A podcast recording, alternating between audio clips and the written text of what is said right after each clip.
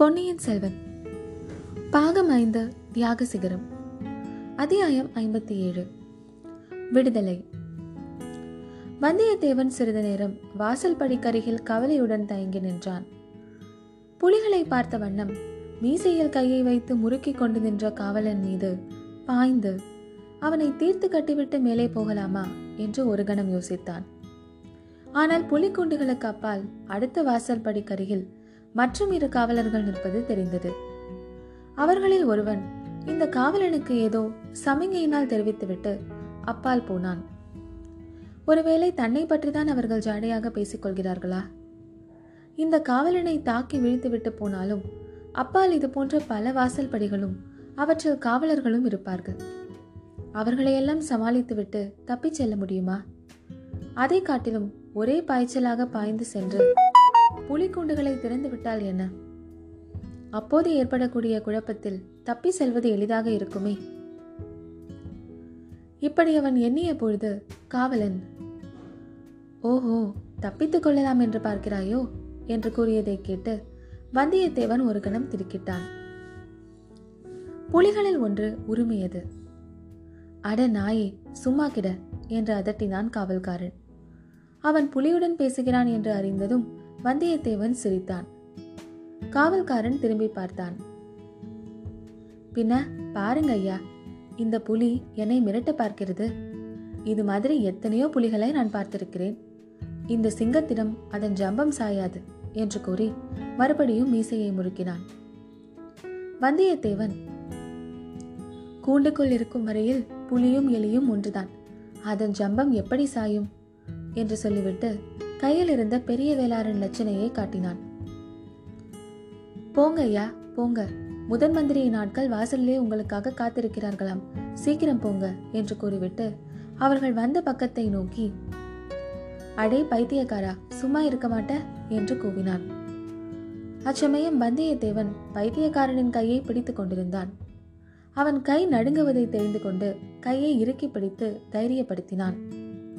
பிறகு காவல்காரனை தாண்டி இருவரும் முன்னால் சென்றார்கள். விடுதலை வேண்டுமாம் விடுதலை. எல்லோரையும் விடுதலை செய்துவிட்டால் பிறகு எங்கள் பிழைப்பு என்ன ஆவது என்று அந்த காவலன் கூறியது அவர்கள் காதில் விழுந்தது. வந்தியத்தேவன் எவ்வளவோ துணி உள்ளவனாயினும் அச்சமயம் அவன் நெஞ்சம் பக்பக் என்று அடித்துக் கொண்டிருந்தது. வாசலில் முதன் மந்திரியின் ஆட்கள் காத்து கொண்டிருப்பதாக காவலன் சொன்னது அவன் மனதில் பதிந்திருந்தது. சிறைக்குள்ளே இருட்டாக இருக்கிறது. அதனால் இங்குள்ள காவலர்களை எளிதில் ஏமாற்றி விட்டு செல்லலாம். வெளியில் வெளிச்சமாக இருக்குமே. முதன் மந்திரியின் மனிதர்கள் இந்த ஆள் மாறாட்டத்தை கண்டுபிடித்து விட்டால் என்ன செய்கிறது? ஆயினும் பார்க்கலாம் ஒரு கை. எதற்கும் தயாராக இருக்க வேண்டியதுதான். நல்ல வேலையாக இந்த பைத்தியக்காரனும் கெட்டிக்காரட பைத்தியக்காரனாக இருக்கிறான். சமயத்தில் கை கொடுப்பான். பாதாள சிறையின் பல வாசல்களையும் கடந்த பிறகு தங்க நாணய வார்ப்பட சாலையின் வாசல்களையும் கடந்து அவர்கள் விரைந்து சென்றார்கள். ஆங்காங்கே இருந்த காவலர்கள் அவர்களிடமிருந்த வேளாரின் லட்சணையை பார்த்ததும் ஒதுங்கி வழிவிட்டார்கள். இவர்களை யாரும் சந்தேகிக்கவும் இல்லை உற்று பார்க்கவும் இல்லை. போகும்போதே வந்தியத்தேவன் பரபரப்புடன் யோசித்து ஒரு திட்டம் போட்டுக்கொண்டார் நீண்ட அறை ஒன்றில் அவர்கள் போய்க் கொண்டிருந்த பொழுது அவனுடைய துணைவனின் காதில் நீ முதல் மந்திரி வீட்டுக்கு போகப் போகிறாயா? என்னுடன் வருகிறாயா? என்று கேட்டான். முதன் மந்திரி வீட்டுக்கு போனால் மீண்டும் பாதாள சிறைதான். உன்னுடனே வருகிறேன். நீ எங்கே போவதாக உத்தேசம்? என்றான். கடவுள் அருள் இருந்தால் ஈழ நாட்டுக்கே போய்விடலாம். முதன் மந்திரியின் நாட்களுக்கு முன்னால் நீ என்னை பினாகபாணி என்று கூப்பிடு. உன் பெயர் என்ன? பைத்தியக்காரன். உண்மையான பெயர். உன் பெற்றோர்கள் வைத்த பெயர். ஆ அதுவா. பெற்றோர்கள் எனக்கு கரிய திருமால் என்று பெயரிட்டனர்.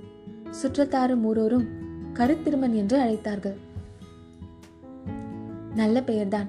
கருத்திருமா தஞ்சை வீதிகளில் நான் போகும்பொழுது உன் தோலை தொடுவேன். உடனே நீ என்னுடன் ஓடிவர சித்தமாக இருக்க வேண்டும். நன்றாக ஓடுவாய் அல்லவா? ஓ ஓட்டத்தில் ஈழத்தரசன் மகிந்தன் கூட என்னுடன் போட்டியிட முடியாது. வந்தியத்தேவன் சிரித்தான் நீ நல்ல பைத்தியக்காரன் என்றான். பொற்காசு வார்ப்படசாலையை கடந்து அவர்கள் வெளியில் வந்தார்கள். வந்தியத்தேவன் பயந்தபடி அங்கே முதல் மந்திரியின் ஆட்கள் ரொம்ப பேர் இல்லை. இரண்டே இரண்டு பேர் தான் இருந்தார்கள். அவர்களில் ஒருவன் நல்ல குண்டன். வந்தியத்தேவனுக்கு அவனை எங்கேயோ எப்போதோ பார்த்த மாதிரி இருந்தது. தெளிவாக நினைவுக்கு வரவில்லை. நீங்கள் தானே முதன் மந்திரியின் ஆட்கள் என்றான் வந்தியத்தேவன். என்ன தம்பி அதற்குள்ளேயா மறந்து போய்விட்டாய் என்றான் அவர்களில் ஒருவன். இல்லை இல்லை நீங்கள் தானே எங்களை முதன் மந்திரி வீட்டுக்கு அழைத்து போகப் போகிறீர்கள்? என்றான் வந்தியத்தேவன். ஆமாம் நாங்கள்தான் நீ முதன் மந்திரி வீட்டுக்கு போகும் வழியை கூட மறந்து போனாலும் போய்விடுவாய். அப்போது கருத்திருமன் வந்தியத்தேவன் கூறியதை நினைவு கூர்ந்து அப்பா பினாகபாணி எனக்கு பயமாக இருக்கிறது. முதன் மந்திரி மறுபடியும் என்னை பாதாள சிறையில் தள்ளிவிடுவாரோ என்னமோ என்றான். அதெல்லாம் மாட்டார் அப்பனே. எங்கள் முதன் மந்திரியின் சமாச்சாரம் உனக்கு தெரியாது போல் இருக்கிறது. ஆனால் தப்பித்துக் கொள்ள மட்டும் பார்க்காதே. அப்படி ஏதாவது செய்தால் நாங்கள் பாதாள சிறையில் இருக்க நேரிடும் என்றான். இவ்விதம் சொல்லிவிட்டு அந்த ஆட்களில் குண்டனாக இருந்தவன் முன்னால் நடந்தான். இன்னொருவன் வந்தியத்தேவனுக்கும் கருத்திருமனுக்கும் பின்னால் காவலாக இருந்தான். தஞ்சாவூர் வீதிகளில் கலகலப்பே இல்லை. ஜனசஞ்சாரமும் இல்லை. ஆதித்த கரிகாலரின் இறுதி சடங்குகளினால் ஏற்பட்ட கிளர்ச்சிகள் அடங்கிவிட்ட பிறகு கோட்டைக்குள் வசித்தவர்கள் அவரவர்களுடைய அலுவல்களில் ஈடுபட்டிருந்தார்கள். கோட்டைக்கு வெளியில் கொடும்பாலூர் படைகள் கடுமையாக காவல் புரிந்து வந்தன. கோட்டைக்கு வெளியிலிருந்து யாரும் உள்ளே வருவதற்கு அனுமதிக்கப்படவில்லை. வந்தியத்தேவன் இருபுறமும் முற்று பார்த்து கொண்டு நடந்தான். அந்த இரண்டு ஆட்களிடமிருந்து தப்பிச் செல்வது மிகவும் சுலபம். ஆனால் மறுபடியும் பிடிபடாமல் இருக்க வேண்டும். கோட்டைக்குள்ளிருந்து வெளியேறுவதற்கும் வசதியாக இருக்க வேண்டுமே? இந்த எண்ணத்தினால் வந்தியத்தேவன் வீதியின் இரு பக்கங்களையும் உற்று உற்று பார்த்து கொண்டு நடந்தான். பெரிய பழுவேட்டரையருடைய அரண்மனை வாசலை தாண்டி சென்றதும் வந்தியத்தேவனுடைய பரபரப்பு அதிகமாயிற்று. அடுத்தாற்போல் அந்த சந்து வரப்போகிறது. முன்னொரு தடவை சின்ன பழுவேட்டரையர் நாட்களிடமிருந்து தான் தப்பி ஓடி சென்ற சந்து. அதைத்தான் அவனும் எதிர்பார்த்து கொண்டிருந்தான். வளைந்து வளைந்து சென்ற அந்த சந்தில் மூளை முடுக்குகள் அதிகம். இரண்டு புறமும் தோட்டச் சுவர்கள். சுவர்களின் மேலாக வெளியில் தாழ்ந்து தொங்கிய மரங்கள் அங்கேதான் காவலர்களிடமிருந்து தப்பி ஓடினால் ஓடலாம். முன்போலவே பெரிய பழுவேட்டரையருடைய மாளிகை தோட்டத்துக்குள் குதிக்கலாம். அங்கே குதித்துவிட்டால் அடர்ந்த மரங்களுக்கிடையே ஒளிந்து கொள்ள வசதியாக இருக்கும். முன்போலவே பொக்கிஷ நிலவரை பாதை மூலமாக வெளியேறவும் இலகுவாக இருக்கும். வேறு வழியில் தப்புவது சாத்தியமில்லை. இதோ அந்த சந்து வழி. அவன் முன்பு தப்பிச் சென்ற வழி வந்துவிட்டது. வந்தியத்தேவன் கருத்திருமனுடைய தோலை தொடலாம் என்று எண்ணினான். ஆனால் என்ன இது? அங்கே யார் கூட்டமாக வருகிறார்கள்? சிவிகைகள் குதிரைகள் கையில் வேல் பிடித்த காவல் வீரர்கள் இவ்வளவு ஆர்ப்பாட்டத்துடன் வருகிறார்கள்? அரசு குடும்பத்தை சேர்ந்தவர்களாகவோ பெருந்தர அதிகாரிகளாகவோ இருக்க வேண்டும். இதை உணர்ந்து முதன் மந்திரியின் ஆட்கள் சுற்றுமுற்றும் பார்த்தார்கள். வந்தியத்தேவன் கவனத்தை கவர்ந்த சந்தை அவர்களும் கவனித்தார்கள். உடனே அந்த இடத்திற்கு சென்று ஒதுங்கி நின்றார்கள். தாங்கள் அழைத்து வந்த இருவரையும் தங்களுக்கு பின்னால் நிறுத்தி பிறர் அறியாத வண்ணம் அவர்களை மறைத்துக் கொண்டு நின்றார்கள். எதிரில் கூட்டமாக வந்தவர்கள் விரைவில் அந்த இடத்தை அடைந்து அவர்களை தாண்டி சென்றார்கள். முன்னால் வேல் படித்த வீரர்கள் சிலர் பிறகு மூன்று கம்பீரமான் வெண்புறவிகளின் பேரிலும் மலையமானும் கொடும்பாளர் வேளாரும் அவர்களுக்கு நடுவில் ஒருவரும் வந்தனர். நடுவில் வந்தவர் பொன்னியின் செல்வர் என்பதை வந்தியத்தேவன் கண்டான். ஆஹா எவ்வளவு சமீபத்தில் இருக்கிறார். ஆனாலும் எவ்வளவு தூரமாக போய்விட்டார். ஒரு கணம் வந்தியத்தேவன் எண்ணினான் காவலர்களை மீறி ஓடிச் சென்று அவர் முன்னால் நிற்கலாமா என்று. உடனே அந்த கருத்தை மாற்றிக்கொண்டான் தமையனை கொன்றதாக குற்றம் சாட்டப்பட்டவனுக்கு பொன்னியின் செல்வர் தான் எப்படி கருணை காட்ட முடியும்? அல்லது சிநேக உரிமை கொண்டாட முடியும்? தன்னை பார்த்ததும் அவர் அருவழுப்படைந்தாலும் அடையலாம். பக்கத்தில் உள்ள மலையமானும் வேளாரும் என்ன செய்வார்கள் என்று சொல்ல முடியாது. இதற்குள் அவர்களுக்கு பின்னால் வந்த சிவிகைகளின் மீது வந்தியத்தேவன் கவனம் சென்றது. ஆஹா இளைய பிராட்டி குந்தவை கொடும்பாளூர் இளவரசி வானதி சம்புவரையர் மகள் மணிமேகலை. வந்தியத்தேவனுடைய நெஞ்சு படாத பாடுபட்டு விம்மி துடித்தது.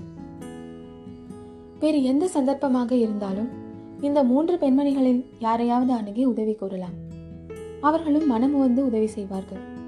ஆனால் இப்போது ஆதித்த கரிகாலனை வஞ்சக துரோகம் செய்து கொன்றவனை பார்த்தால் இளைய பிராட்டியும் இளவரசி வானதியும் எத்தனை அருவருப்பு கொள்வார்கள்? போகட்டும். இந்த பேதை பெண் மணிமேகலையை இவர்கள் தங்களுடன் வைத்துக் கொண்டிருக்கிறார்களே. அதற்காக மகிழ்ச்சி அடைய வேண்டியதுதான். மணிமேகலை இவர்களிடம் கடம்பூரில் நடந்ததையெல்லாம் சொல்லியிருப்பாளா? தன்னை காப்பாற்றுவதற்காக நான் தான் கொண்டேன் என்று சொன்னாலே அம்மாதிரி இவர்களிடமும் சொல்லியிருப்பாளா? இல்லை சொல்லியிருக்க மாட்டாள். அப்படி சொல்லியிருந்தால் இவர்கள் அவளை தங்களுடன் இவ்வளவு ஆதரவாக அழைத்து போயிருக்க மாட்டார்கள். சிவிகைகள் அவர்கள் நின்று கொண்டிருந்த சந்தை கடந்தன. பின்னால் வந்த காவலர்களும் போனார்கள். சரி வாருங்கள் இனி நாம் போகலாம் என்று சொல்லிவிட்டு முதன் மந்திரியின் ஆட்கள் முன்னால் நடந்தார்கள்.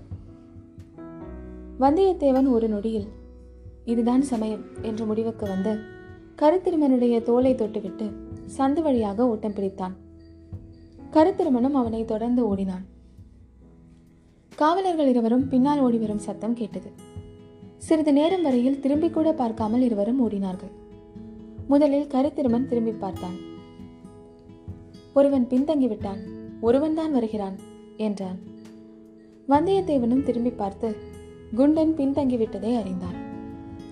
ஒருவனாக இருந்தாலும் அவனுடன் நின்று சண்டை பிடிக்க பார்ப்பது அறிவுடைமையாகாது. அதனால் கருத்திருமனுக்கு சமிகை காட்டிவிட்டு மேலே ஓடினான்.